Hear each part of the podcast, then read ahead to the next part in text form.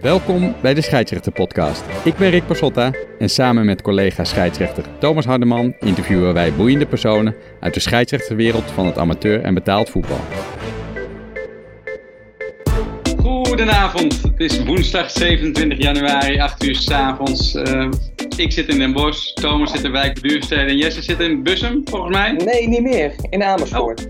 Oh, Amersfoort, kijk. Amersfoort, leuk. Hoe is het daar? Eerste scoop hebben we te pakken. Ja, precies. Um, zijn de eerste. Ja, vandaag hebben wij uh, in de show een scheidsrechter, trainer, leraar en docent bij de KNVB. Dus uh, uh, dat zijn de dingen die ik weet. Dus wellicht komt er vanavond nog meer, nog meer boven water. Dat is Jesse Knets. Jesse, hoe, hoe gaat het met jou?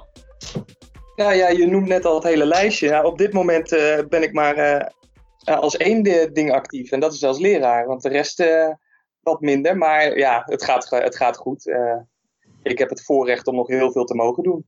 En heel veel mensen te zien.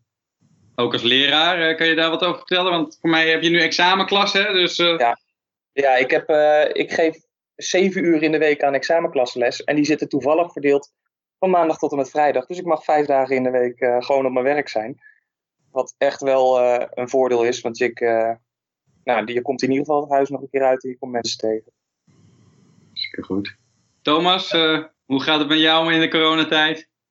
Ja, prima. Prima, rustig. Op zoek naar werk. Dus als uh, jij of een van de luisteraars nog uh, wat voor me heeft, stuur me een berichtje. Um, en voor de rest gewoon ja, een beetje, een beetje aan het trainen.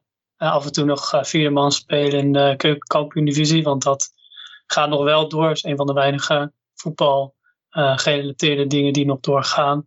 Um, ja, we hebben het er ook al eerder over gehad. Um, er wordt vaak wel wat um, makkelijk gedaan over het werk van een vierde official. Maar in deze tijd ben ik heel blij dat dat er nog is. Want dan blijf je in ieder geval nog uh, een beetje feeling met, uh, met het voetbal houden. Uh, ja. Dan moet ik wel zeggen dat ik vorige week een, een wedstrijdje heb gefloten. Of een onderling oefenpotje van, bij, bij mijn eigen club bij CDW. Um, en het is, kan je vertellen, het is echt heel fijn om op het veld te staan. Niet alleen ernaast met een bord voor mijn kop. Ja, Jesse, had jij ook nog een wedstrijdje gefloten bij FC Utrecht? Of? Ja, ja, ik heb afgelopen zaterdag weer voor het eerst gefloten sinds uh, begin oktober. En hoe dus was dat?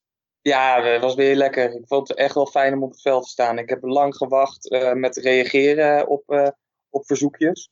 Ik had altijd zoiets van, nou, er zullen wel andere mensen zijn die het eerder willen.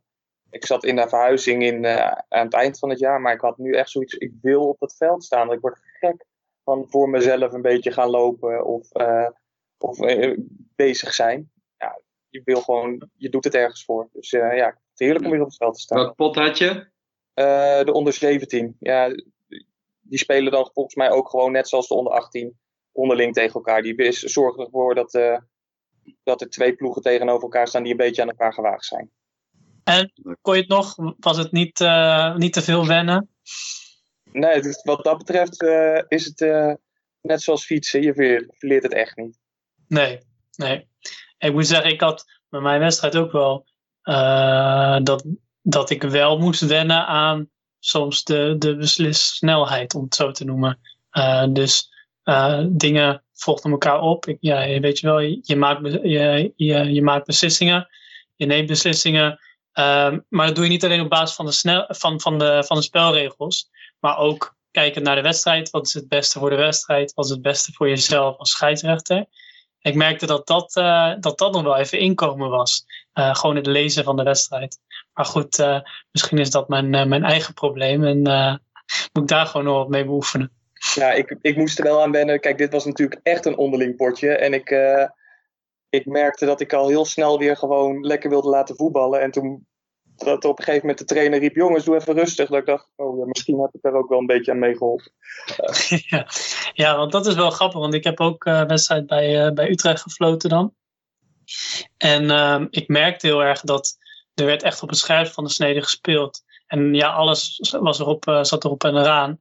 Weet je wel, harde tackles, mekkeren, elkaar een oren aan naaien, alles. alles. en ik dacht ook van ja, maar het is een oefenwedstrijd. Maar ik had het met de trainers over. En die zeiden ook van ja, we hebben geen andere wedstrijden voorlopig. En het ziet er niet naar uit dat die nog gaan komen voor het eind van het seizoen. Maar selecties moeten we wel maken. En dat proces gaat gewoon door. En als dit de wedstrijdsituaties zijn waarop we moeten gaan beoordelen, dan gaan ze nu zichzelf moeten bewijzen. En nou ja, zo werd ook wel gespeeld in mijn ervaring. Maar dus in jouw ervaring dus ook. Ja, zeker. Het ging, het ging flink op. en ze waren Kijk, hard, hard mochten ze zijn. Daar werd nog niet op gereageerd. Dat is prima. Maar er werd wel een uh, wat gemeenere overtreding gemaakt. En toen, uh, vloog, uh, toen vloog de trainer er wel even over. Oké. Hey, um, Jesse, wij kennen je. Maar zoals je weet bereikt deze podcast inmiddels een, een, een, groot publiek. Kun jij eventjes als, als scheidsrechter en je voor de KNVB doe je het een en ander daar wat over vertellen? Welk niveau je onder andere fluit, hoe lang je al fluit? Ja, uh, ik uh, fluit nu, ik hou het niet echt bij, maar volgens mij fluit ik nu voor het 14e of 15e jaar voor de KNVB. Zo. Uh, ja, het, het, het, gaat al hard. Hoe oud ben je?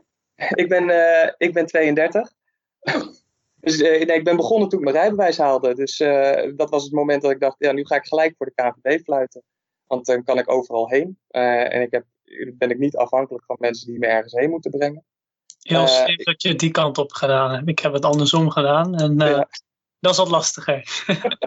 ja, nee, dat, kijk, ik weet dat er heel veel mensen zijn die dat wel hebben, maar ik weet ook dat mijn ouders helemaal niet op zaten te wachten. En ik wil mijn ouders ook helemaal niet meenemen, dus die worden gek als ze kijken. Um, nee, maar ik ben, ik ben begonnen op mijn 18 daarvoor gefloten bij CDW. Ik kom uit Wijkbeduursteden, dus daar ken ik Thomas ook van. Um, en daar eerst mijn wedstrijdjes gefloten. Begonnen op een uh, eh, 4 tegen 4 toernooi aan het einde van het jaar. Daarna pupillen. en, maar daarna ook heel snel senioren gaan fluiten. Op mijn vijftiende floot ik senioren bij, bij CDW. En dat is me eigenlijk altijd goed bevallen. Dus ik ben gelijk ook senioren gaan fluiten. Ik heb nooit jeugd gefloten. En ja, fluit nu dus voor het 14e of 15e seizoen. Dat weet ik nog steeds niet. En fluit nu in groep D. Dus eerste klasse. Af en toe een dameswedstrijd. Af en toe een keer een tweede klasse. Ja, ja en het, het, bevalt me gewoon heel goed. En daarnaast ben ik sinds twee jaar nu ook voor de KNVB actief als docent. En geef daar de cursussen verenigingsscheidsrechter en de SO3. binnenkort hoop ik die te gaan geven. En ik heb, mag de rapporteurscursus geven, dus dat is ook wel heel, heel leuk om te doen wat, uh, ik weet wat de rapporteur doet, maar hoe ziet zo'n cursus dan uit? Want jij bent zelf geen rapporteur. Hoe, uh... Nee, dus dat, ik vond het ook heel bijzonder dat ze, dat ze bij me kwamen om de rapporteurscursus te gaan geven. Ik heb uh, nu meegelopen. En ja, eigenlijk leer je gewoon in vier avonden hoe ziet, hoe ziet nou een rapport eruit? Hoe beoordeel je objectief een scheidsrechter? En hoe schrijf je dat op? En wat schrijf je vooral ook niet op? En wat beoordeel je ook niet? Um, ja, het, is toch, het is toch voor veel uh, scheidsrechters en voor rapporteurs. Je kijkt vanuit je, eigen, vanuit je eigen tunnelvisie. Maar ja, het gaat om wat doet een scheidsrechter en wat voor resultaat heeft dat. En doet hij dat volgens hetgene wat nodig is? Ja, en dat is, dat is wel eens lastig. En ik ben daar nog wel eens kritisch over geweest als scheidsrechter. Dus ik denk dat dat de reden is dat ze ook bij mij terechtkwamen. Nou ja, toevallig had Nouri de vorige keer, de vorige podcast ook over, over uh, de interpretatie van gele of rode kaarten. Ik heb zelf wel eens gehad dat ik uh, bij de nacompetitie dat ik uh, bij, als assistent stond en ik echt een tackle zag van, die was zeg maar bij de 16 tegen, aan, de, aan een kant waar ik niet vlagde. En ik dacht, wow, hey, dat hij daar niet voor fluit. En, hij, hij gaf, en, en, en toen zei hij van ja, um, uh, joh, ik, uh, ik stond er bovenop. was echt gewoon een hartstikke zuivere tackle. En ik heb het ook wel eens gehad toen het heet was. Dat ik het verder afzet. Dat ik gewoon zie dat, dat het veel heftiger van een afstand lijkt. dan als je er bovenop staat. Ja, dat kan dan een verschil tussen een rode of een gele kaart zijn. Wat, wat, wat leer je de rapporteurs daarover? Ja, je, je over ja wat, wat over het algemeen gewoon zo is. Op het moment dat jij er verder vanaf staat. Dan uh, moet je het voordeel van de twijfel altijd aan de, aan de, aan de scheidsrechter geven. Zeker als het gaat om is een, het, is een tackle zo hard dat je twijfelt tussen geel en rood. Ja, ik kan het rood vinden, maar uh, als je er ver af staat, is het, is het niet altijd zo. En aan de andere kant, sta je er heel dichtbij, uh, dan kan jij het een rode kaart vinden. Maar is het de scheidsrechter te verwijten dat hij, dat hij daar een gele kaart van maakt? Ja. Uh, stond, hij, stond hij in een logische positie? Ja. het is heel moeilijk om, om echt een, een waardeoordeel te geven over een gele of rode kaart. Behalve als het gaat om scoringskansen en uh, veelbelovende aanvallen. Ja. ja, het is wel een onderdeel van het rapport natuurlijk. Ja, ja en, en als, jij, als jij dan um, als docent, uh, ook voor rapporteurs, uh, als je die cursus geeft, um, waar ligt voor jou de nadruk dan? op, op het beoordelen van scheidsrechters of om, om het begeleiden van scheidsrechters? Um, en is daar ruimte voor als je, als je de rapporteurscursus doet en als je rapporteur bent? Want ik weet wel dat vroeger dat de rapporteur niet, in principe niet uh, mocht communiceren met de scheidsrechter en dat dat nu wel veranderd is. Ja, ja het, wordt, het, is mogelijk om te communiceren met, uh, met de scheidsrechter, maar ja, het, het is ook niet voor iedereen aan te raden. En het is ook niet op elk moment aan te raden. En het moet, het moet wel de bedoeling zijn dat je een scheidsrechter misschien wat dingen meegeeft, wat een, een vraag kunt stellen ter verduidelijking. Maar het is niet de bedoeling dat je je oordeel laat afhangen van het gesprek wat je daarna voert. Ja. Dus in die zin is het gesprek van de met de scheidsrechter eigenlijk wel ja, iets, iets, iets wat extra is geworden. Maar het is niet van echt de bedoeling om daar een toegevoegde waarde voor de scheidsrechter van te maken. Ondanks dat misschien andere mensen wel dat idee hebben. Ja, nou ja, dan, uh, dan ben je nu in deze podcast om dat uit de wereld te helpen. Ja. Dat scheidsrechters ook niet hoeven te verwachten dat er een, uh, een evaluatiegesprek na afloop plaatsvindt. Ja. Um, en dat, uh, dat dus rapporteurs er zijn om, ja, om, om te beoordelen. Um, en, en dat dus, als ik jou zo hoor, dat, dat, dat communicatie met de scheidsrechter eigenlijk alleen ten dienste staat van een, van een goede beoordeling geven. Een, een, een, een, een correcte beoordeling. Dus bij, alleen bij onduidelijkheden, als ik je zo hoor. Ja, maar, en, en natuurlijk moet je volgens mij, en maar dat is mijn persoonlijke mening, uh, moet je ook gewoon als mens er zijn. Dus als iemand een hele moeilijke pot heeft gefloten, dan kan je hem wel gewoon aangeven dat, wat, wat er echt goed is gegaan. Maar je moet volgens mij er altijd voor waken om, om in een gesprek na afloop te zeggen, ja, dat, je hebt een goede pot gefloten. Want dan krijg je gelijk verwachtingen. Terwijl dat uiteindelijk misschien anders gaat worden op het moment dat je een rapport schrijft. Maar dat zijn dus wel de echte rapporteurs, want er komt natuurlijk ook een hele lading nieuwe begeleiders. Of, uh, want er is natuurlijk uh, in de groep waar ik zit, G, uh, worden ook collega scheidsrechters gevraagd te beoordelen, maar dat zijn ze dan niet? Of? Nee, die, begeleid, je hebt begeleiders en je hebt rapporteurs. En begeleiders zijn, die zijn er echt wel bedoeld om wat, wat heb je gedaan, wat zou je beter kunnen doen, om dat ja. in een gesprek samen naar voren te krijgen. Maar de rapporteur moet inderdaad gewoon beoordelen. Waarbij het ja. natuurlijk ook gewoon de bedoeling is dat je in je rapport dingen aangeeft, uh, tips kan geven waarop het de volgende keer beter kan. Het is niet alleen dit deed je niet goed. Nee, wat zou je kunnen doen om het de volgende keer beter te doen? Ja, oké. Okay. En uh, uh, ben je dan ook docent voor, voor die begeleiders die je net noemt, of, of, of doe je dat niet? Nee, nog niet in ieder geval. Maar ik, wat dat betreft, ik ben natuurlijk uh, vorig jaar voor het eerst gestart. En toen heb ik eigenlijk maar een half seizoen gedraaid. Want het, toen de tweede helft van het seizoen de, de cursussen begonnen, die beginnen vaak in maart. Ja, toen viel alles weg. Ja, en welke cursus heb je dan vorig jaar gedaan? Ik heb vorig jaar de rapporteurscursus uh, heb ik meegelopen en ik heb een, uh, ik heb een verenigingsscheidsrechterscursus opgestart. Hebben we één avond gehad. Die, uh, tweede avond staat nu al bijna een jaar op het programma. Ja. Ja, stil, stil zoals zoveel. Ja, precies. Hey, um, we hadden een, uh, een, gesprek met z'n drieën van wat zou een mooi onderwerp voor deze podcast zijn. En uh, ik had het eigenlijk eerst met Thomas. Die zei, nou laten we het met Jesse. Die heeft er vast wel een, goede mening over. En ja, je had inderdaad een mooi onderwerp. Uh, scheidsrechters en, en, en zelfontwikkeling. fluiten en, en zelfontwikkeling. En wat, wat, wat, wat neem je mee van het veld in het dagelijks leven. Wat, wat voor impact heeft het, op, het op je leven? En nou, je brengt het onderwerp in. Dus ik, heb, heb, heb, heb, jij daar, ken jij daar voor jezelf vanuit je eigen ervaring wat je er allemaal aan hebt? En, um... Ja, nou, ik, ik wilde mee beginnen dat ik dacht, ja, je vroeg mij inderdaad wat, wat voor thema zou nou heel erg leuk zijn. En toen, toen dacht ik aan het moment waar ik, waar ik ontzettend veel van leerde en ontzettend veel ja, dat wat ik echt een mooi moment vond. Ik, ik liep stage toen ik als docent begon. En toen stond ik langs de kant bij een wedstrijd. Dan moet je altijd allemaal zeven minuten fluiten, geloof ik, al die cursisten. En dan stond ik langs de kant en dan stond er een vader van een jongen. En die, die vertelde mij, ja, sinds mijn zoon is gaan fluiten, uh, is die ook gewoon op school zelfverzekerder geworden. Ze zijn gestopt met hem te pesten. En uh, ja, hij komt gewoon gelukkiger thuis. Toen dacht ik, ja, als, als, dat, een, uh, als dat hetgene is wat een hobby met je kan doen, en ja, dat vind ik gewoon hartstikke mooi. En, en dat, is, dat is iets wat, wat je volgens mij misschien wel allemaal in mindere mate, maar zeker ook wel meekrijgt. Ja, je ontwikkelt als scheidsrechter. Uh, door, door het wedstrijden fluiten ontwikkel je jezelf ook als mens. Ja. Kan je dat ook uh, terugkoppelen op jezelf? Herken je dat bij jezelf ook?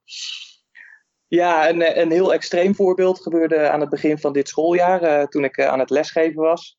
En nou, er kwam een, een oudere broer kwam verhaal halen. Ik dacht dat het een, een vader of een vriend was, want hij leek toch wel behoorlijk wat ouder. En die kwam op het schoolplein kwam die verhaal halen bij allemaal 13, 14-jarigen. En ik dacht, nou, die haal ik wel even weg, want dat, dat moeten we natuurlijk niet hebben. Maar die jongen had daar niet, die had niet dat plan. Dus die, die was echt uit op de confrontatie. Die wilde echt verhaal halen bij iemand en die wilde dat er iemand voor ging boeten. Dus die, die vond het nodig om in de coronatijdperk gewoon neus tegen neus tegen me te gaan staan. Ja, en toen, toen heb ik eigenlijk ging, ging de scheidsrechtersmodus aan. Maar wat gebeurt er op het moment dat iemand met agressie op je afkomt? Ja, je gaat het hem niet teruggeven. Je gaat hem, je gaat hem dusdanig door middel van oogcontact, door middel van rust. Je gaat, hem, je gaat hem proberen tot bedaren te brengen en, en het normaal te laten aflopen. Toen dacht ik, ja, dit kan ik, ja, deescalerend inderdaad dit had ik niet gekund als ik geen scheidsrechter was geweest. Hoe deed je dat? Alleen maar blijven kijken. En drie keer gewoon rustig ja, het belangrijkste herhalen. Ik wil nu dat je het schoolplein verlaat. Ik wil nu dat je het schoolplein verlaat. En daar gewoon een handgebaar bij maken. Maar vooral niet het oogcontact verliezen. Op het moment dat je het oogcontact verliest, dan kan je zo'n, nou, nu zo'n uh, jongen en op uh, zaterdag of zondag kan je een speler uh, compleet verliezen. Ja, ja. mooi. Ja. Mooi dat je zo'n zo'n direct voorbeeld hebt eigenlijk. Ja, het was ook wel extreem hoor. Uh, dat, is, dat, is ook, dat zijn ook wel de momenten dat je, nou, als je daarna weer even rustig zit, dat je denkt, wat is hier nou gebeurd? Maar dat heb je ook als je dat tijdens een wedstrijd is overkomen. Moment blijf je rustig. En als je na afloop gaat nadenken over wat er gebeurd is, dan, moet je, dan denk je toch wel, ja, waarom heb ik dit eigenlijk gedaan? Op intuïtie doe je alles, maar als je erover nadenkt, weet je niet waarom je het zou doen en zou je het niet zomaar kunnen, opnieuw wil kunnen doen. Ja, het grappige is dat mensen vaak over dat soort situaties zeggen, zeker op zulke, met zo, zo, uh, zoveel stress, um, dat dat soort momenten eigenlijk niet te trainen zijn. Daar kan je niet echt op oefenen. En zo zie je dus eigenlijk dat door het constant in hoge stresssituaties uh, acteren um, en daar je weg in vinden met het fluiten, dat je op het moment dat je eigenlijk in een, heel erg in het diepe wordt gegooid, en dat je in een stresssituatie zit, zit in een moment dat je niet de controle hebt, uh, dat je dan dus wel op een, op een gewenste manier uh, kan reageren. Ja. ja, en je zegt je kan er niet op oefenen, maar ja, het, is, het is toch wel zo dat je uh, met handvaten kom je er echt wel. En natuurlijk, in een stresssituatie of een extreme situatie, is het altijd zo dat je, je bent afhankelijk van een ander. Dus je kan alles volgens de regeltjes goed doen en dan nog kan het compleet uit de klauwen lopen. Maar ja, er zijn wel tips om, uh, om het in het merendeel van de gevallen goed te laten aflopen. Ja, en in jouw rol als docent, hè, Wordt mhm. daar ook aandacht aan besteed, aan, aan weerbaarheid als scheidsrechter? Ja, nou, ik, in de cursussen die ik heb gegeven staat het niet zozeer in het, in het programma. Maar er, dus, er is wel een kopje uh, omgaan met weerstand. Dat wordt er altijd wel meegenomen. Maar ja, het is toch die vrijheid om daar zelf je invulling aan te geven. Ik weet dat ik daar bijna een hele avond invulling aan heb gegeven en andere dingen kleiner heb gemaakt. Ja, dat spelregelboek, ja, dat kunnen ze zelf gaan doornemen. Dat ga ik niet allemaal uitleggen. Ja. Maar die weerbaarheid, die kleine tips en die kleine bewustwordingen, ja, dat is, volgens mij heb je daar veel meer aan dan het spelregelboek.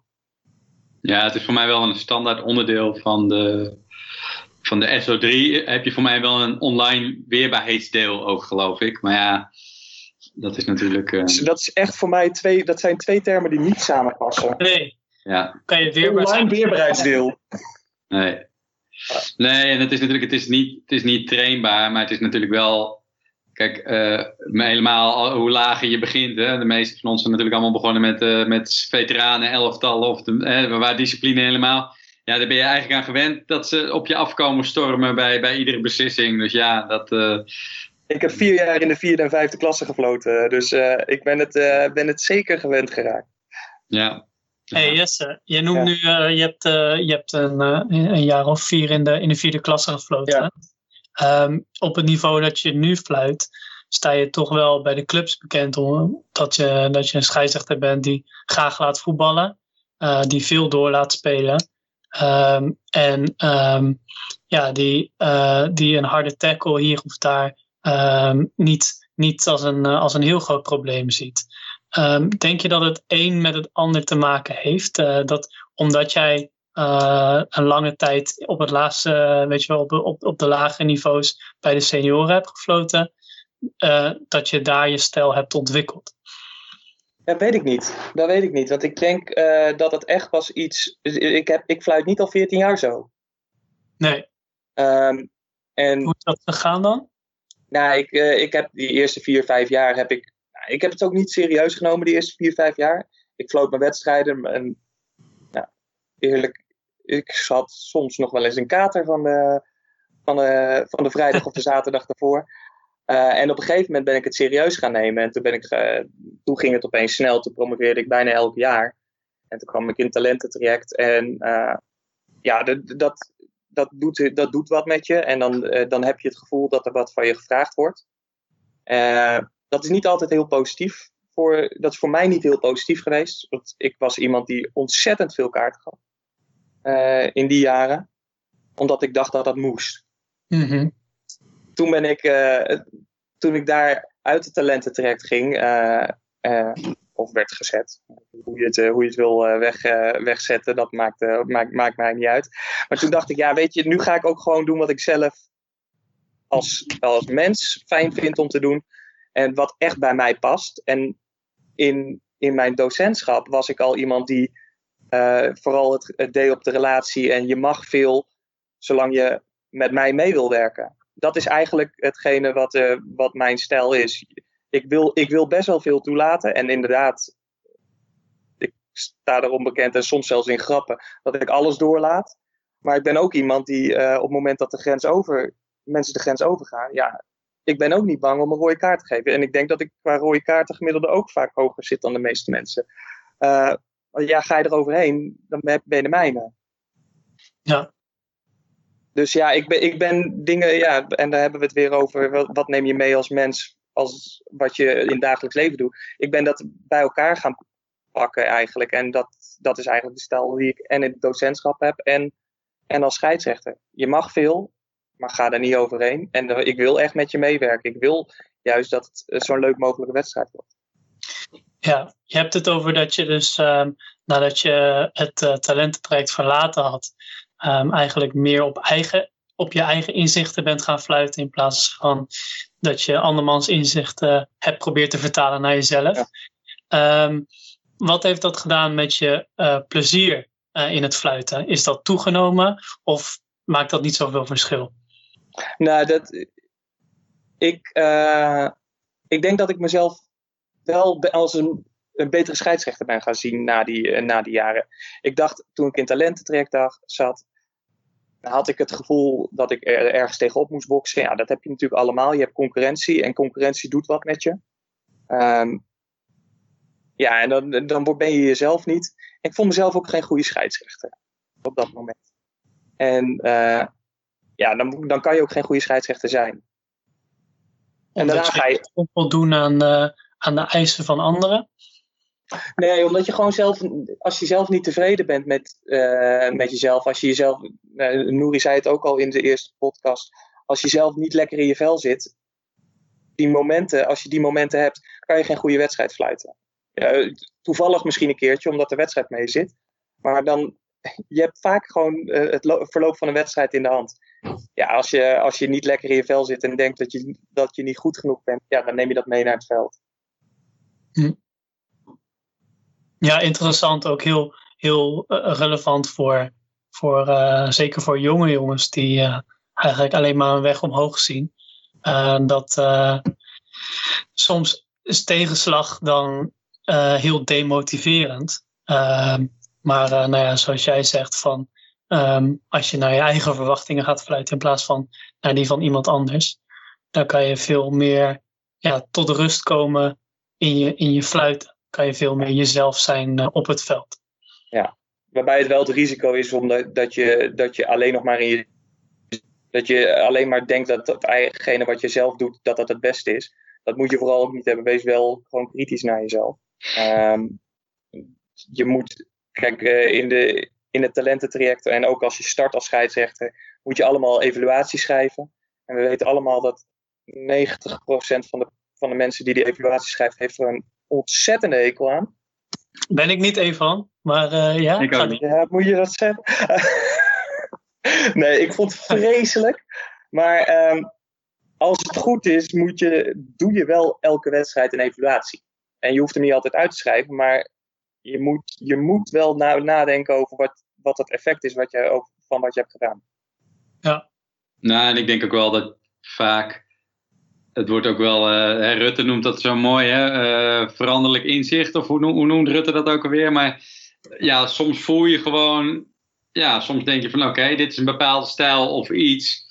En dan voel je gewoon een paar keer aan de weerstand die je krijgt, of het wel of niet hè, goed is. En dat je denkt, toch, hmm, heb ik dat wel zo handig gedaan? En uh, dat zijn voor mij altijd wel momenten om eventjes collega-scheidsrechters ook te vragen van, hey, hoe pakken jullie dat aan? En, ja. Ja, zeker als dat je een paar keer gebeurt. Kijk, als je ja. één keer een wedstrijd hebt waarbij je, denk, waarbij je denkt, heb ik dat wel goed gedaan? Ja, een incident heb je altijd. Ja. En je kan één foutje maken en dan heeft dat gevolgen voor de rest van de wedstrijd. Ja, je kan zeggen, ja, dat foutje moet je niet maken. Nou, uh, dat, gaan we toch niet wegkrijgen. Nee. nee. Mooi. Thomas, voor jou, uh, um, als jij kijkt naar je zelfontwikkeling, wat, wat, wat schiet er dan in jouw uh, hoofd uh, naar binnen? Over mijn zelfontwikkeling.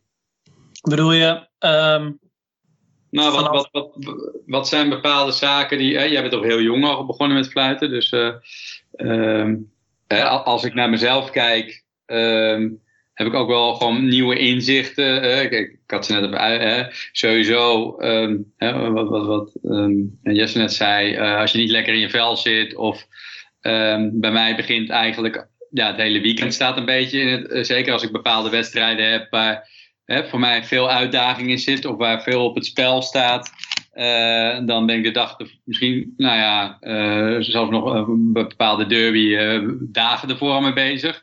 Ja. Ik drink ook niet, ik, weet je, het is eigenlijk mijn hele levensstijl die, die, die, die, die daar wel bij aansluit. Um, daarnaast, um, dat is een van de inzichten, zijn er bepaalde zaken die, hoe dat voor jou... Uh... Ja, ja ik, ik, denk dat ik wel weet waar je heen wil. Want um, ja, ik denk dat wat centraal staat in mijn ontwikkeling en hoe ik vind dat ik me heb ontwikkeld is stapje voor stapje. Want ik ben, in tegenstelling tot Jesse, uh, ben ik bij de jeugd begonnen te fluiten. Um, ik ben ook eerder begonnen met uh, fluiten voor de KVB toen ik 15 was. Um, ook uh, met uh, dank aan, aan Jesse trouwens. Dat is ook nog wel een leuk verhaal. Ja, ja mogen we dat delen? ik, denk, ja. ik, denk dat nu, ik denk dat nu niet meer kan worden. ja, ga je gang. Ja, Thomas wilde heel graag de, de cursus doen uh, toen die bij CDW uh, zat, zat, en georganiseerd werd. Maar toen was het nog zo dat je op je 15e of 16e. 16e mocht je, Toen mocht je pas op je 16e de cursus doen. Ja, was toen, ja. volgens mij heb ik toen een verkeerd uh, geboortejaar ingevuld. en het leuke was, ehm, toen ik eenmaal de cursus had gedaan en behaald had, ehm, toen wilde ik me inschrijven voor, voor een, um, voor een uh, themabijeenkomst het volgende jaar. maar ik kwam er maar niet door. Want de website gaf telkens aan dat ik een verkeerde geboortedatum aangaf. Dus, en ik dacht van ja, maar ik vul gewoon de goede geboortedatum in. Dus ik maar invullen en invullen, maar het lukte niet. En ik dacht ja, ik moet wel inschrijven voor de themabijeenkomst. En vroeger was het, ik weet niet of dat nu nog steeds zo is, maar dan uh, kan je inschrijven totdat die vol is.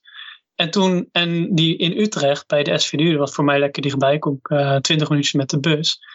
En ik heb letterlijk die themabijeenkomst kon ik niet in Utrecht doen, omdat die vol was, omdat ik er niet in kon komen. Dus toen had ik uh, Snezana uh, van de KNVB had ik, had ik aan de lijn van ja, en ik kom er niet in. En ze zegt dat het verkeerde geboortedatum is, dit en dat. En toen zei ze, nou ja, wat vul je in? Dus ik, nou, ik vul, ik zeg mijn geboortedatum. Zeg van ja, um, maar hier hebben we staan, uh, hier hebben we 94 staan. En ik ben in 95 geboren. En toen, uh, oh ja, dan moet er een foutje geweest zijn. Dit en ik zweer het je, ik heb letterlijk nooit die link gemaakt tot uh, twee minuten geleden ongeveer. Dat ik denk van, daarom kwam ik er niet in. Daarom kwam ik niet Dus dat is, het verhaal van, uh, van, uh, van mijn eerste stapje. Dat ik begonnen was uh, voor de KVB. Um, en um, dat is onderdeel van het verhaal, stapje voor stapje, wat ik, wat ik, waar ik mee begonnen was. En nou ja, met deze zijstraten nu weer teruggekomen ben. En ik ben dus bij de jeugd begonnen, bij de laatste jeugdgroep. Ik heb dan alle jeugdgroepen doorlopen tot jeugd 2. Toen ben ik voor bij de senioren gaan fluiten. Ben ik ook bij in de vierde klasse, dat was toen nog de laagste, laagste groep. Nu heb je er volgens mij nog een uh, aantal uh, tussengroepen met uh, alleen maar reserve-elftallen bij zitten. die had je toen nog niet. Dus ik ben toen begonnen daar en toen er weer doorheen gegaan. Nou, ik ga niet zeggen dat, want uh, dat hoor je vaak ook van scheidsrechters. Van ik, heb alles op eigen kracht gedaan. Um, natuurlijk is de realiteit, dus je doet niks op, volledig op eigen kracht. Um, je hebt altijd um, steun aan mensen bij, bij de scheidsrechtersvereniging om je heen. Zelfs bij het aanmelden voor, voor, de, voor de boscursus toen nog, uh, zoals bij mij uh, het geval was. heette die toen nog, ja. ja precies. maar wel stapje voor stapje. Want toen ik um, in jeugd 4 floot, was het niet mijn doel om in de Champions League uh, te fluiten. En het is het nu nog steeds niet. Maar toen was het om mijn doel om, weet je wel, een goede wedstrijd te fluiten. En zorgen dat ik aan het eind van het jaar op een promotieplek stond. Toen ik in de vierde klasse floot van de senior, was mijn doel om te promoveren naar de derde klasse. Uh, en dat stapje voor stapje, als je dan, weet je wel, tastbare doelen hebt, als je weet waar je naartoe wil groeien, dat is voor mij altijd veel makkelijker geweest dan dat je, weet je wel, je blik op oneindig zet en van, uh, nou ja, ik wil uh, over twintig jaar in het betaald voetbal fluiten. Nu begin ik met fluiten. Weet je wel, ja, en wat komt daartussen dan? Uh, dus ik, mijn ervaring is gewoon qua ontwikkeling dat het, dat het veel fijner is om je bezig te houden met tastbare doelen, doelen waarvan je weet wat je ervoor moet doen. Um, en dan komen de Weet je wel, de, grote mooie doelen die komen vanzelf wel. Of niet, maar dan weet je in ieder geval waar je, um, wat, je, wat je als doel kan stellen. Weet je wel? Dus uh, nou ja, ik hoop dat dat een beetje een antwoord is op je vraag. Anders hebben we net uh, tien minuten voor niks uh, dat hele mooie verhaal over mijn uh, boscursus verteld. Ja, dat is sowieso een mooi nieuwtje hè? naar boven gekomen en een mooie inzicht alvast, Thomas. Ik hoop ja. dat mijn, uh, mijn uh, SO3-bevoegdheid uh, nu wordt ingetrokken. Dat uh, wil ik wel even bij zeggen. Ja, en ik zal dit altijd ontkennen als dit mij nog een keer gevraagd wordt. Goed. Um, ja, Jesse, heb jij nog meer um, ja, concreet over, de, over dit onderwerp? Want we hebben natuurlijk ook nog um, ja, we hebben altijd een, uh, nou ja, altijd, klinkt alsof we het al jaren doen, de podcast. Maar in ieder geval, uh, uh, we hebben nog een, een kopje memorabele wedstrijden. En jij had er al eentje en voor mij weet Thomas, Thomas er ook nog wel eentje. Die weet altijd wel wat uit de hooghoed te trekken. Maar welke had jij in gedachten, Jesse? Nou, een vrij recente. Nou, in ieder geval vrij recent. Het is alweer nu bijna een jaar geleden. Maar ja, ik denk dat drie wedstrijden geleden is ongeveer. Uh, WVHDW tegen Zwaluwen 30. Uh, oh, dacht ik Ja, dat dacht je al, hè, dat die zou komen. ja, dat kon ook bijna niet anders. Zeker ook omdat hij nog, ondanks dat het al een jaar geleden is, vers in het geheugen ligt. Uh, ja, toen heb ik uh, genoeg te doen gehad. Laat ik, het, laat ik, het daarop, laat ik daarmee beginnen. Want wat wil je ervan weten? Nou, ik wil, ik, ja, een smeuig verhaal. Dus begin maar bij de. Begin maar bij, Rick wil alles weten. Rick, Rick ja, ik, niks, dus die wil alles weten. Nee, ik, uh, ik floot uh, WVHDW Zwaluwe 30 in de eerste klasse. Ik had neutrale assistenten. Uh, het was een verschrikkelijk zeikweer. Harde wind. Het was in die laatste weken, volgens mij dat we hebben gefloten voor de lockdown, was het altijd snert weer. nou, dat weekend was dat het ook. En de WVHDW stond op dat moment eerste of net, net tweede op één punt van de koploper. En Zwaluwen uh, draaide gewoon mooi mee. En ik, ik, kende beide ploegen en had eigenlijk nooit echt problemen met ze gehad. Dus ik dacht, nou, daar kunnen we wel een mooi wedstrijdje van maken. Dus ik laat, uh, laat lekker veel toe. Nou, dat, had, daar hadden we het net al over. En nou, dat liep in de eerste minuten liep dat hartstikke goed. Leuk, leuke wedstrijd, leuk tempo. En na kwartier, 20 minuten was de eerste fikse overtreding. En ik maakte de foute keuze door daar geen gele kaart voor te geven. Uh, ik dacht, dat hoeft nog niet. Dit is de eerste pittige overtreding. Is niet nodig. En als ik terugkijk, denk ik, nou, dat was uh, tekstboek, uh, gele kaart. Daar kan je niet onder, kan en mag je niet onderuit. ik deed het toch. En dat kwam later slecht uit. Want vijf minuten later maakte dezelfde speler nog een overtreding. Die misschien ook nog wel een gele kaart waard was. Maar die vond ik echt vele malen minder. Dus ik dacht, ja, ik ga toch niet voor een lichtere overtreding nu wel die gele kaart geven. En toen begon het gezeur. En toen stond er eentje nou, constant in mijn nek te hijgen. En die douw ik wel een gele kaart in zijn mik. Uh, dus dat was uh, misschien niet zo heel handig. En dat was het begin van uh, een behoorlijke kaartenregen al in de eerste helft. Ging ik geloof met vijf gele kaarten de kleedkamers in. toch nog voor rust. En we, ik had het met mijn neutrale assistenten erover. En natuurlijk hadden we het over. Nou, die gele kaart, die had je echt wel moeten geven. En mijn assistent vertelde me dat hij helemaal gek werd van de trainer van WVHDW. Die zat echt van alles in zijn gezicht te roepen. Toen heb ik hem gezegd, nou, als je, steek jij je vlag maar omhoog straks. Als hij het nog een keer flikt, dan gooi ik hem er wel af. Daar hoeven we niet te moeilijk over te doen. Want wat ik hoor is dat hij al over de grens is gegaan. Dus we gingen eigenlijk al de tweede helft in met het idee, dat, wordt, dat eindigt waarschijnlijk niet in 11 tegen 11. En als het wel een 11 tegen 11 eindigt, dan is er misschien wel een trainer die een rode kaart heeft. Dat, uh, nou, dat liep uh, ook wel uh, zo in de tweede helft de gele kaarten namen toe. Uh, gingen uiteindelijk uh, één speler met twee keer geel af. Voor een hele duidelijke twee gele kaarten. Dus daar was helemaal niks over. De trainer die was ondertussen nog verder gegaan in het beledigen van mijn assistent. Dus die ging er met rood af. En, maar ondertussen stond Zwaluwe wel met 2-0 voor. Tegen de titelkandidaat. En ze speelden nog met 10 man. En bij WVHDW loopt een fantastische voetballer die, uh, die er een patent op heeft om vanaf de middenlijn een bal in te schieten.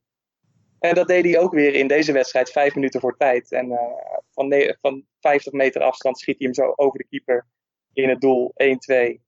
En uh, één minuut voor tijd gaat de bal op de stip. Omdat er een hands wordt gemaakt op de doellijn. Dus die gingen met rood af. Dus dat was de tweede rode kaart. eigenlijk de derde rode kaart. En uh, het wordt 2-2. Wedstrijd afgelopen en daarna ontstaat er een massale vechtpartij. Waarin ik de aanstichters uh, ook nog zeg een rode kaart te geven. Want ik ga ze echt niet meer tonen, want ze waren een beetje gek geworden. Dus toen ging ik met, uiteindelijk met acht gele kaarten en vijf rode kaarten het veld uh, af. En was, uh, ja, was, had ik het gedaan? Ja. Hele papier na afloop? Ja, dat, uh, dat, ja, uiteindelijk waren het. Kijk, de rode kaart voor Hens is tegenwoordig uh, makkelijk in te vullen. Want je geeft aan dat Hens op de doellijn is, worden er verder nog overtredingen gemaakt. Nee, oké, okay, prima. Dus dat was, uh, dat was prima. Ik, de, inderdaad, de verslagen die je moet inleveren over die rode kaarten, dat, dat, ging wel, dat ging wel even in de papieren zitten, ja. Ja, heb je ook wel veel, uh, was er ook media-aandacht uh, van, uh, van lokale media of wat dan ook voor wat er gebeurd was? Ja, er was wel. De, kijk, de, de Telegraaf heeft er geloof ik nog een, een, een, artikeltje aan gewijd, maar die hebben mij niks gevraagd. Ik heb, ik heb hier geen contact met, met media over gehad. Maar je, je, je, je merkt wel. in, dit, in, dit soort, in de verslagen van dit soort wedstrijden word je wel als een zwarte piet weggezet. Ja. En ik, ik vind het wel herkenbaar. Ik heb, ik heb ook wel zo'n zo slechte wedstrijd gehad dat ik ook dacht, oh, dat is bij de eerste beslissing. En dat is inderdaad met het wel of niet geven van gele kaart. Dat is wel een. Uh, denk je dat, dit, dat, dat het echt een hele grote invloed heeft gehad? Dat je het anders had kunnen managen achteraf gezien? Ja, achteraf zeker. Ik geef 13 kaarten en eigenlijk is geen enkele van die 13 kaarten onterecht. Dus er stond iemand langs de kant die, die dat ook wel bevestigde. Alles, alles wat je geeft is terecht. Maar de vraag is natuurlijk, waren ze allemaal, waren al deze acties gebeurd als je hem in het begin kort had gehouden? Of als je in het begin heel duidelijk je grens had aangegeven? Ja, ik denk dat dat wel zo is. Ik weet ook dat, uh, dat dit no sowieso nooit een makkelijke wedstrijd was geweest. Achteraf, nee. ik, lees me heel, ik lees me normaal heel goed in. Maar achteraf vond ik wel terug dat deze twee clubs wel een historie hadden met elkaar. Om Ja. onvriendelijkheden. Ik heb, de, ik heb die wedstrijd ook gefloten. Volgens mij een seizoen daarvoor. En toen eh, heb ik het ook niet eh, droog gehouden wat rode kaarten betreft. Toen Ja. moest ik twee rode kaarten eh, geven. Allebei eentje. Volgens mij de een voor onnemen scoringskans. En de een voor een tweede gele kaart. Maar ook toen was het, ja, was het echt onvriendelijk ook op het veld. Dus het uh, inderdaad ook geen makkelijke wedstrijd. Uh, maar wel um, een vraag naar jou toe. Um, want je geeft nu aan um, dat, dat dat inzicht van dat, dat, dat je daar beter een grens had aan kunnen geven bij, die, bij die overtreding.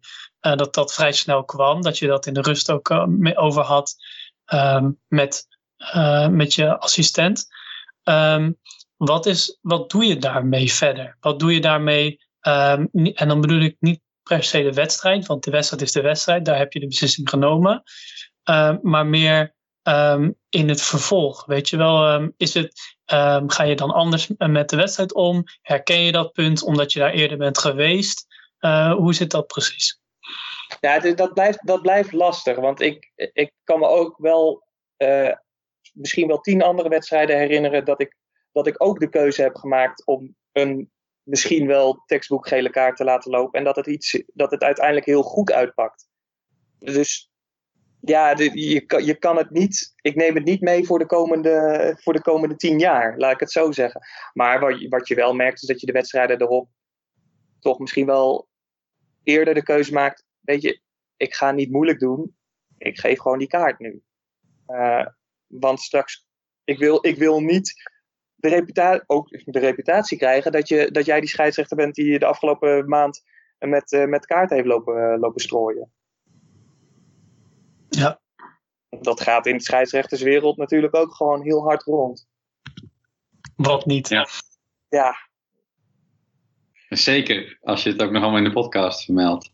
Ja, precies. Oh, maar dat maakt mij helemaal niks uit hoor. Nee, kijk, het, scheidsrechter, het scheidsrechterschap is heel individueel, maar ondertussen uh, kijk, als, als voetballer heb je een team om je heen en ga je met je teamgenoten, heb je, heb je de praat.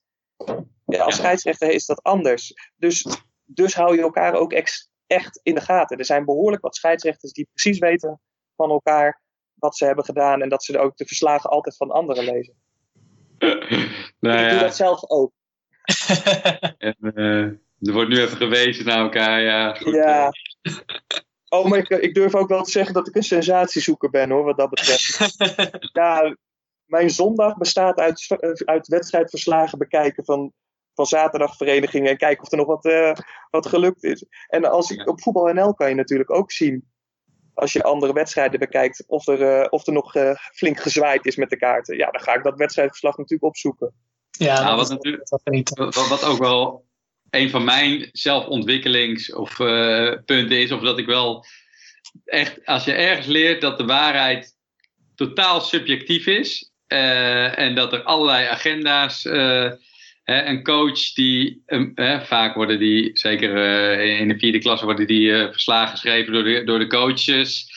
En daar zit zo'n dubbele agenda in om maar ook dat zij, het, weet je, hoe ze tactisch hadden neergezet. En ja, soms zegt de coach, ja, ik heb me helemaal ingelezen in die tactiek. Ik denk, nou, voor mij heb jij een hele andere wedstrijd zitten kijken. Ik heb totaal niks van tactiek gezien.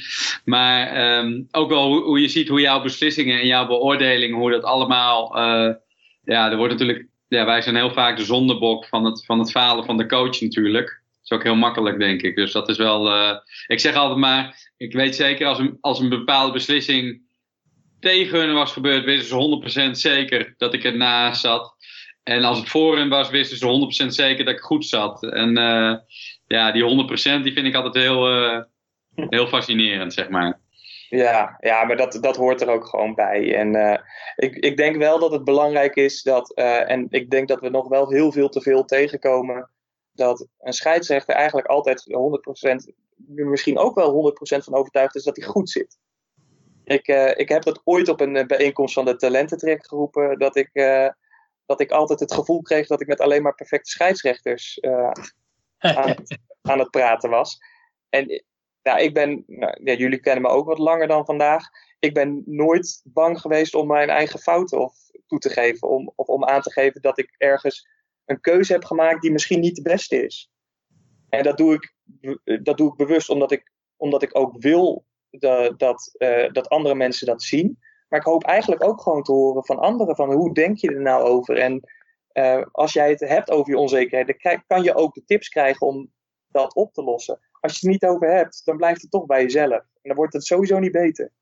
Ja, nou, ik had dat, ik had het laatst, ik had het bij de eerste podcast, uh, maar die is er niet in teruggekomen, omdat uh, een van mijn laatste wedstrijden was een pot die redelijk gelijk opging. vooraf werden de trainers al, die, die vlogen elkaar al in, in, met allerlei beschuldigingen van voorgaande wedstrijden. En toen op een gegeven moment Um, dat was uh, Panthers, uh, SVP. Die, die kregen een tegendoelpunt. En, maar de aanvaller, die vond het nog even nodig voordat de bal goal ging om met zijn hand richting de bal te gaan. En dat zat in mijn, en ik stond naast de paal, dus ik stond er bovenop. En in mijn observatie, en ik doe nu even met mijn vingers, dan zien jullie maar voor de, voor de luisteraars, 10 centimeter tussen. Alleen ik wist wel dat iedereen om dat veld heen dat een hensbal vond. Ik weet ook niet wat die aanvallen bezielde om dat te doen. En ja, goed, uiteindelijk de keeper stormde op me af. Uh, die gaf me nog een soort halve duim, dus die kreeg gelijk geel. Daarna was er heel veel weerstand. Iedereen wist het zeker. Nou, schijnt zelfs die speler in het veld hebben gezegd: ja, ik maakte ook hens. Uh, na de wedstrijd bleek dus dat het helemaal niet het geval was. Alleen uh, vind ik dat dan wel weer het moeilijke om ehm, ja, ik moest nog tien minuten. Um, en ik, had, mijn beslissing had er een stempel. En, en daarin heb ik wel voor mezelf besluit gemaakt van joh, mijn eerste ingeving, dat is waar ik, wat ik gezien heb. En dat zeg ik dan ook. Dit is hoe ik het gezien heb. Ik begrijp dat jullie het anders zien. Um, maar daar moet u mee doen. Maar ik heb nou helemaal geen VAR, dat is wel een mooie tegenwoordig. Maar hoe, hoe, hoe kijken jullie daar tegenaan? Tegen dat soort momenten dat je soms denkt, echt iets zeker te weten hebben gezien, maar achteraf toch hoort dat het anders is? Ja, ik ben. Ja, ik zou zoiets hebben van ja. Uh, zeker, kijk, jij, jij hebt het over een moment van de laatste 10 minuten, dan is het anders. Als dat soort momenten in de 35e minuut zitten, uh, dan kan je na de rust. Heb je, na, heb je rondom de rust wel eens een moment dat je even met, met iemand in gesprek kan? En dan dan heb je de rust, dan kan je de rust pakken om ook gewoon even iemand aan te spreken. Ja, weet je, uh, dit is wat ik heb gezien. Dit was mijn positie. Ik kan, uh, het zou zomaar kunnen dat er wel iets is gebeurd, maar van wat ik heb gezien, was dat niet zo. Maar, en als het wel zo is, sorry jongens, maar we, hebben, we moeten ermee leven. En we moeten nog een tweede helft. Dus uh, we moeten gewoon door. Ja. Ja, en in de, in de, in de slotfase dan zijn de belangen ondertussen zo opgelopen en zijn de, de emoties uh, zo aanwezig dat, dat je niet echt meer perspectief kan, kan creëren. Dat je niet echt meer alles in perspectief kan plaatsen van uh, nou jongens, misschien had ik deze wedstrijdbepalende beslissing wel verkeerd genomen. Het zou zomaar kunnen. Dan kom je daar niet meer mee weg. En wat dan zaak is, is gewoon duidelijk zijn van nou ja, dit is mijn beslissing. Als je het er niet mee eens bent, prima. Maar hier is de scheidsrechter. En als jij die beslissingen wil gaan nemen, dan doe je de cursus maar. Maar niet Ja. op dit veld vandaag. Ja. We, blijven, we hebben nog wel één hele belangrijke onbeantwoorde vraag, Rick. Wat doe je naast de paal? Was een corner. goeie, goeie vraag. Ja? Ik heb geen neutrale assistenten, dus eh, Ja? als jij je rapporteurs Dus- leert, sta, sta je bij- bij corners gewoon vijf meter eh, vanaf de paal. Mag. Huh? Dus dat is een, positie, eh, een van de twee mogelijke posities. Ja, weet je, ik heb daar een heel duidelijk standpunt in. Zolang het eh, merendeel van de rapporteurs ouder is dan 60 en dat al 20 jaar zo doet, ga ik die discussie niet aan met de rapporteurs. En want dat, Je bent dat ermee bezig, dus- hè? Ik ben ermee bezig, ja. Jesse is ermee bezig. Ja, maar ik denk dan altijd maar van, joh, eh, mij maakt het niet zo gek veel uit. Of ik vind het beter, maar als uiteindelijk de rapporteurs daar... eh, ik ga daar niet de rapporteurs tegen me in het harnas jagen. Dus eh, ik sta daarom inderdaad naast de paal. Sorry, ik moest het toch even Nou. zeggen. Het is, het- ik, ben, ik ben er echt op, eh, op jacht. Om dat Ja. zoveel mogelijk bij de mensen weg te halen. Eens, Ja. eens. En nu horen jullie het ook, ehm scheidsrechters eh, van Nederland, voor zover die hier naar luisteren. Een docent van de rapporteurs zegt dat het één van de twee posities is waar je mag staan. En de andere positie is. 16. Ergens in de, in de 16 meter op de hoek aan de linkerkant. Eh, en daar mag je heel flexibel in zijn. Want eh, of die nou van de rechterkant komt of aan de linkerkant, dat bepaalt je positie. Of die indraaiend of uitdraaiend is, bepaalt je positie. En of eh, ze met z'n achter of vol op een kluitje gaan staan. Eh, of de, he- het hele 16 meter gebied verspreid is. Dat bepaalt allemaal je positie. Ik, volgens mij is er ook geen echte standaardpositie. Ja, als je de keuze maakt om op die achterlijn te staan, kan je maar op één plek staan. Ja, maakt het wel weer een stuk makkelijker. Nou, de, Ja, Dat- nou ja, dat is de vraag. Maar, want, want dat is wat ik ook wilde toevoegen. En ehm, wat Jesse eigenlijk ook al heeft gezegd. Van ehm, je positie, de, de juiste positie heb ik geleerd van Jeroen Manschot. Die eh, mijn, eh, mijn coach was toen ik eh, in de startgroep zat, eh, 100 jaar geleden. Ehm, die zei altijd: de beste positie is daar waar je de juiste beslissing kan nemen.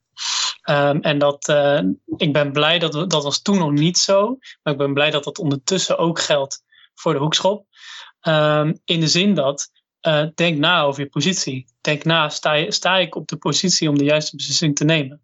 En is de beslissing die nu gaat komen een beslissing of de bal wel of niet over de doellijn dan wel achterlijn is? Of is, moet ik nu de duels eh, van inlopende space in de gaten gaan houden? En waar kan ik dat het beste doen?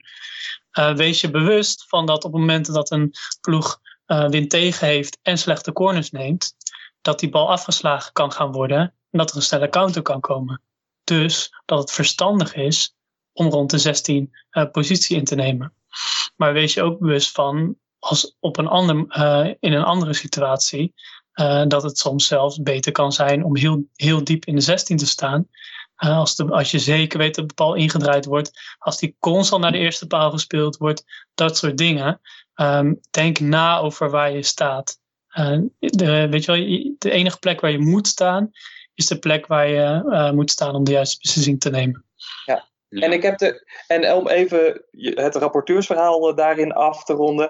Ik heb zelf mijn eerste positieve beoordeling vorig seizoen gehad. op het feit dat ik juist heel flexibel was in het eh, positie kiezen bij, bij hoekschoppen. Daar kreeg ik mijn, mijn beetje op. Nou, je weet eh, in het eh, rapportagesysteem. een beetje krijgen op je positie bij spelhervattingen is bijna niet mogelijk. Eh, dus ik heb hem erop gekregen. Dus Ja. de, de switch komt. Nou, wellicht kan jij gewoon een lijstje maken met rapporteurs die, eh, die de voorstander zijn en niet. En dan, eh, dan pas ik me daar gewoon op aan. als ik dat lijstje zou hebben, dan zou ik er voor eerst proberen zelf van te profiteren. Ja. ik weet het zelf nog steeds niet wat een rapporteur nou wil. Nee. Maar ja, dat is misschien ook wel zonder te veel over rapporteur. Misschien een van de lastigste dingen dat soms doe je met bepaalde dingen waar een bepaalde gedachte achter zit, maar ziet de rapporteur dat ook zo. En uh, uh, ja. ja, dat, is, dat is lastig. Maar ja, goed. Ja, als, ik, als ik dan toch een tip uit, uh, uit de ervaring moet meegeven, ga alsjeblieft niet sluiten voor een rapporteur. Want uh, je, uh, het kan zo zijn dat. Kijk, ik ben natuurlijk iemand die dan, we hebben het net over gehad, wel eens een gele kaart laat lopen. Ja, en daar, daar rekent de rapporteur je op af. Dat zal hij ook doen op het moment dat hij dat, hij dat ziet doen tijdens een wedstrijd. Maar aan de andere kant, als je dat niet doet en ik fluit een wedstrijd die niet mijn stijl is, dan kan het ook gewoon zo zijn dat ik daardoor een nog veel slechtere wedstrijd fluit. Ja, omdat precies. Ik, omdat ik denk dat, dat te moeten doen wat een rapporteur zou ja. willen zien. Precies, want de belangrijkste dingen in een uh, wedstrijd als scheidsrechter zijn Weet je wel, sta je op de juiste plek om, om, de, positie, uh, om de beslissing te maken?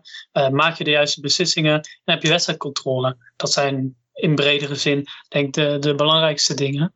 En als je je heel bezig, druk bezig gaat houden met andere dingen dan die, die kerndingen, dan zou het zomaar eens kunnen dat die kerndingen misgaan. En dan heb je een veel groter probleem dan uh, of je op de juiste plek staat of niet. Ja. Of je gele ja. kaart mist of niet.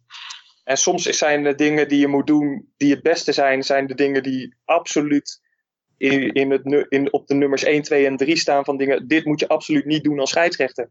En soms werkt het dus wel. Ja. Soms werkt het dus wel om een, om, om een speler een keer uit te schelden. moet je niet elke wedstrijd doen. Maar als je, dat, als je aanvoelt dat het voor die jongen uh, wel werkt, ja. Ja. ja. Als het maar niet nodig is voor jezelf. Want dan ben je slecht aan de wedstrijd begonnen. Ja, dan moet je, die spelers moeten toch ook op zaterdag een frustratie kwijt?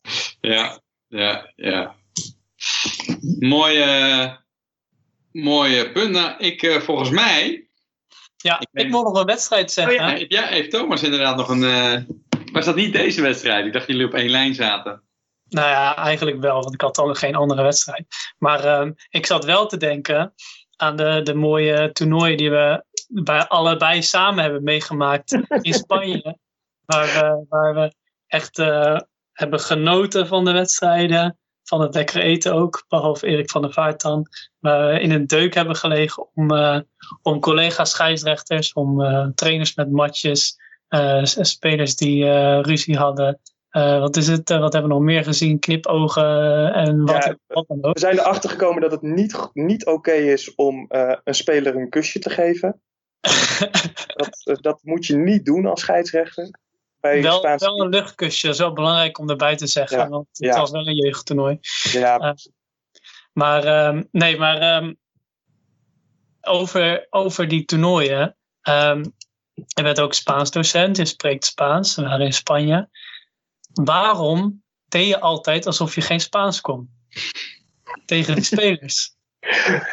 Ja, dat uh, ja, krijg ik hem toch weer terug. Hè? Ja, um, ja want, want, ik spreek drie, twee, twee woordjes Spaans en ik deed altijd mijn best om te doen alsof ik ze wel uh, verstond. Nou, dat was, dat was ik, ik, heb, ik heb nu denk ik zes jaar ben ik daar geweest. En uh, het eerste jaar sprak ik gewoon tegen iedereen Spaans. Ik boeide me helemaal niks. En en daar heb ik ook mijn voordeel mee gedaan. Maar aan de andere kant kreeg je soms ook als, uh, als Thomas zijn wedstrijd aan het verkloten was, uh, dan, kreeg ik, dan kreeg ik hem te horen. Uh, ja, ik wil niet andere mensen erbij naaien die er nu niet bij zijn. Dus ik kan wel een paar namen noemen. Maar... nee, maar dus, dan kreeg ik het te horen, want ik had al een keer Spaans gesproken. Dus, hey, um, nee, dus ik, ik, kreeg daar last van ook in de andere wedstrijden. En dan keken ze altijd naar mij om. Dus ik ben daarmee opgehouden.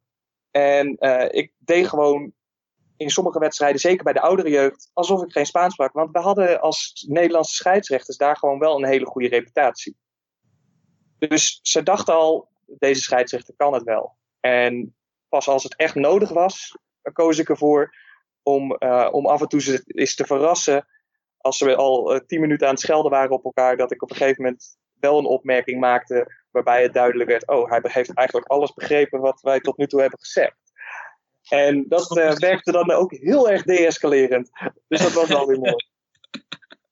Mooi. Ja, mooi.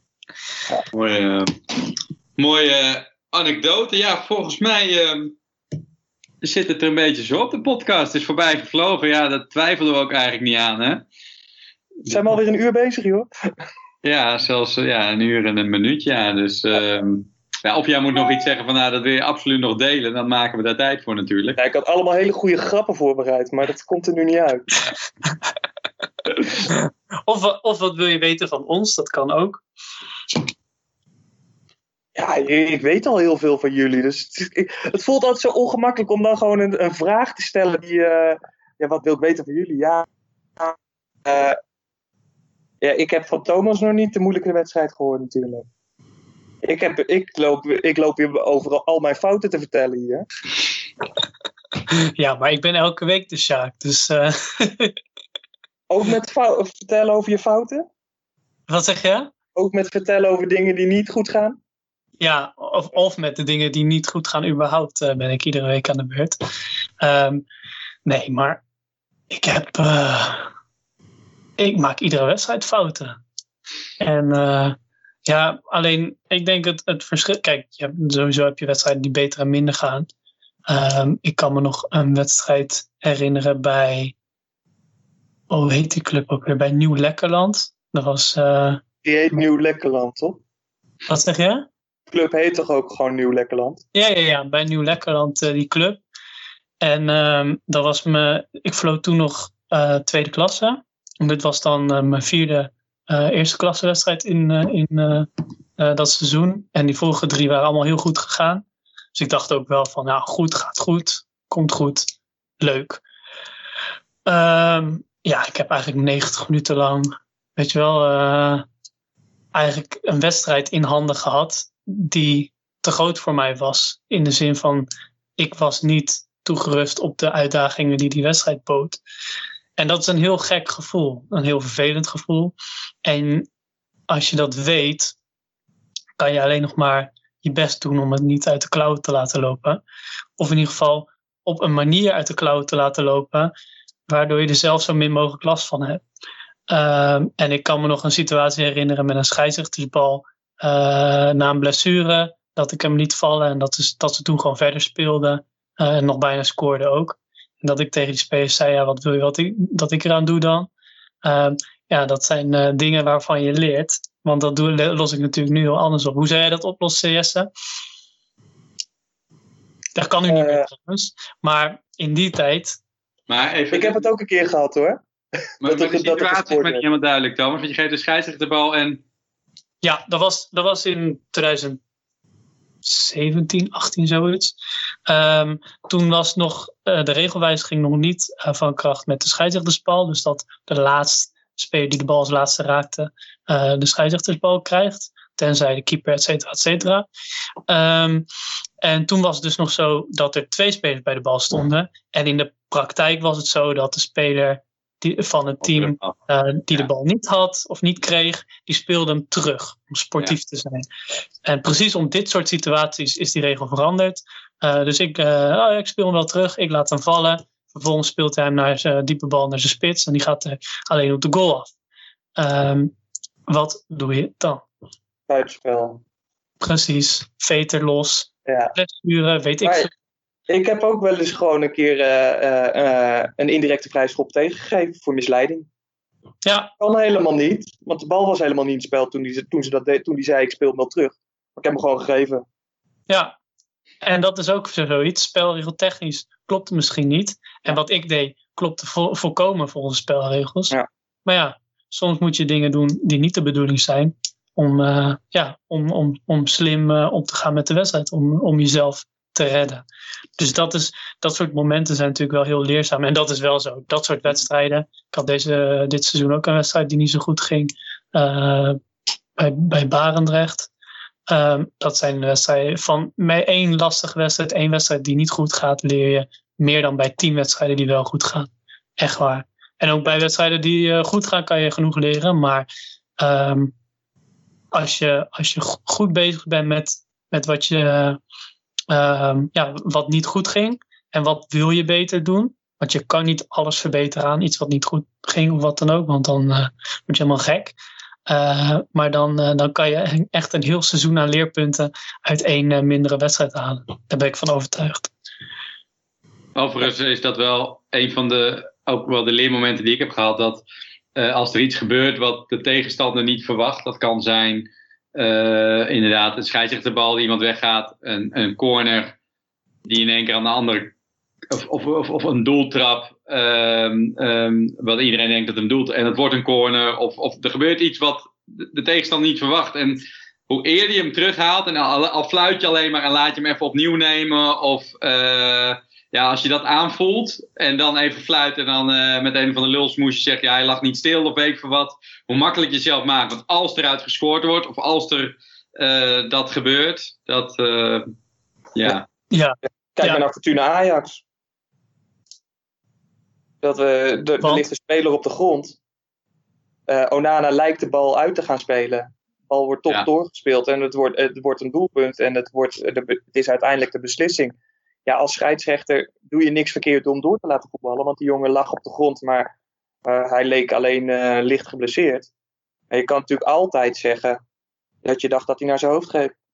Ja, alleen vind ik in die situatie wel dat de spelers van Fortuna er ook niet voor kozen om de bal uit te schieten, zeg maar. Ja, dat denk ik anders ja. Ik denk dat het, ja, dat maar... het voor hen minder zichtbaar was.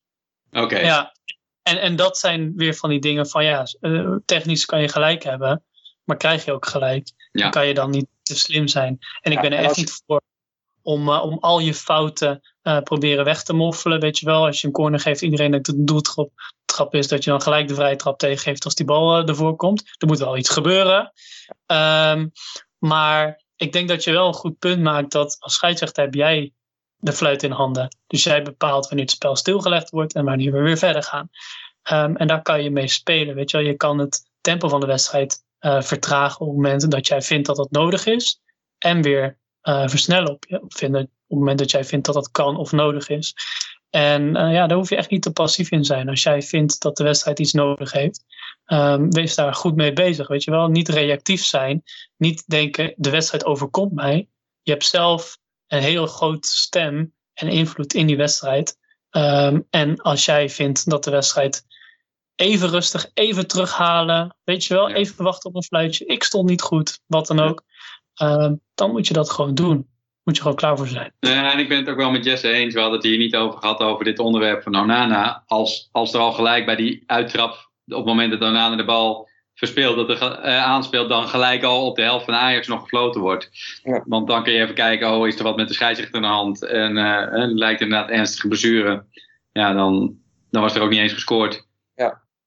Ja, en achteraf is het, gaat het dan natuurlijk alleen maar daarover. Maar wat Thomas inderdaad zegt, uh, het belangrijkste van een scheidsrechter is durven. Ja. Durven om een beslissing te nemen, maar ook vooral durven om soms een keer een beslissing niet te nemen. Uh, dat is uh, allebei misschien wel net zo belangrijk. Uh, iedereen weet dat durft wel op zijn fluit te blazen, want ja, dat, daar ben je scheidsrechter voor. Maar durf je een rode kaart te geven? Of durf je een keer te zeggen: ja, het is wel genoeg met je theater? Ja. ja dat zijn de dingen die, die bepalen of je als scheidsrechter een positieve invloed kan hebben op het spel. Want ja, 90% van de beslissingen zijn toch ABC'tjes. Dus ja. 90% wel. Maar daar gaat het vaak niet over. Hè? Het gaat ja, vaak over die ene. Over die eerste. Mooi. Mooi. Uh, ja, dan denk ik dat we zeker over het uur heen zijn gegaan. Dat we alweer uh, aan het einde zijn gekomen. Nou, Jesse, jij sowieso hartstikke bedankt. Uh, voor allereerst dat je erbij wilde zijn. Um, nou ja, het scheelt met de avondklok heeft iedereen tijd tegenwoordig. Hè? Dat was, we hebben nog nooit zo soepel een, een, een, afspraak in kunnen plannen, zeg maar, voor een podcast. Ja, ik heb gewoon nog een feestje zo, hoor. Maar, ja. maar goed, echt uh, hartstikke bedankt voor jullie tijd. Bedankt voor het leuke gesprek en voor het meedenken op het onderwerp. Uh, ja, dat was hem uh, wat mij betreft. Ja, jullie ook bedankt. Het is wel even weer een welkome afwisseling in eh, de hele routine van saai. Saai, oh, hartstikke goed. Ik hoop dat de luisteraars dat er ook zo over denken. Dus, uh, ja, laten we hopen en anders sorry. snel weer uh, op het veld kunnen staan. Ja, zeker. Ja. zeker. Hebben jullie trouwens nog uh, leuke nog wedstrijden op de planning? Ja, jij Thomas, voor mij de onder 16 hè? Ja, natuurlijk binnen eh, vijf minuten. Ik heb best wel. Ja, ja, ja, ja. Ja. ik, ik, was, eh, ik was al met eh Rick aan het praten op eh, podcast business, dus dat kon er net even bij. Ehm, maar ik heb een best wel druk weekend eigenlijk. Want ik moet vrijdag ben ik video official bij Helmond tegen Telstar. Ehm, ehm, dus ik ga met, met werkgeversverklaring. En zaterdag heb ik een onderlinge oefenpotje bij, bij CDW, bij mijn eigen club. En dan volgende week, nee niet volgende week, 9 februari. Is 9 februari? Jij weet dat, Ja. Rick. Ja, ik weet het dan, eh, zo.